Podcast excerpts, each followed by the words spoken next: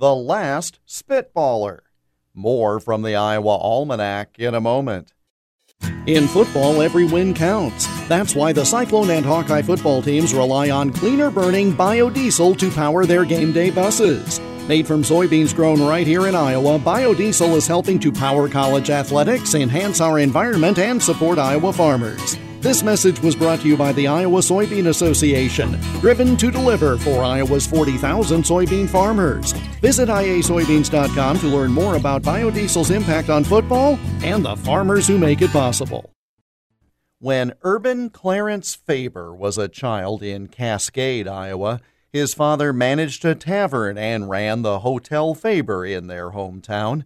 Young Faber, known to all as Red, was athletic and by the age of 16 was getting $2 just to pitch in Sunday afternoon baseball games in Dubuque.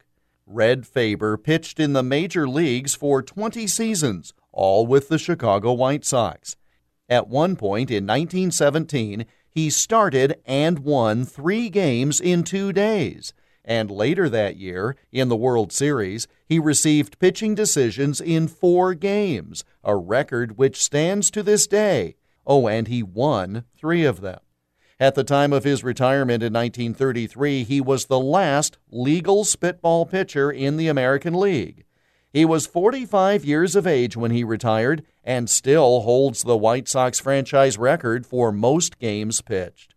Red Faber of Cascade was inducted into the Baseball Hall of Fame in 1964, a dozen years before he died on this date in 1976.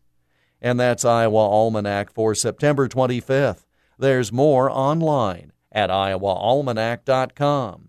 I'm Jeff Stein.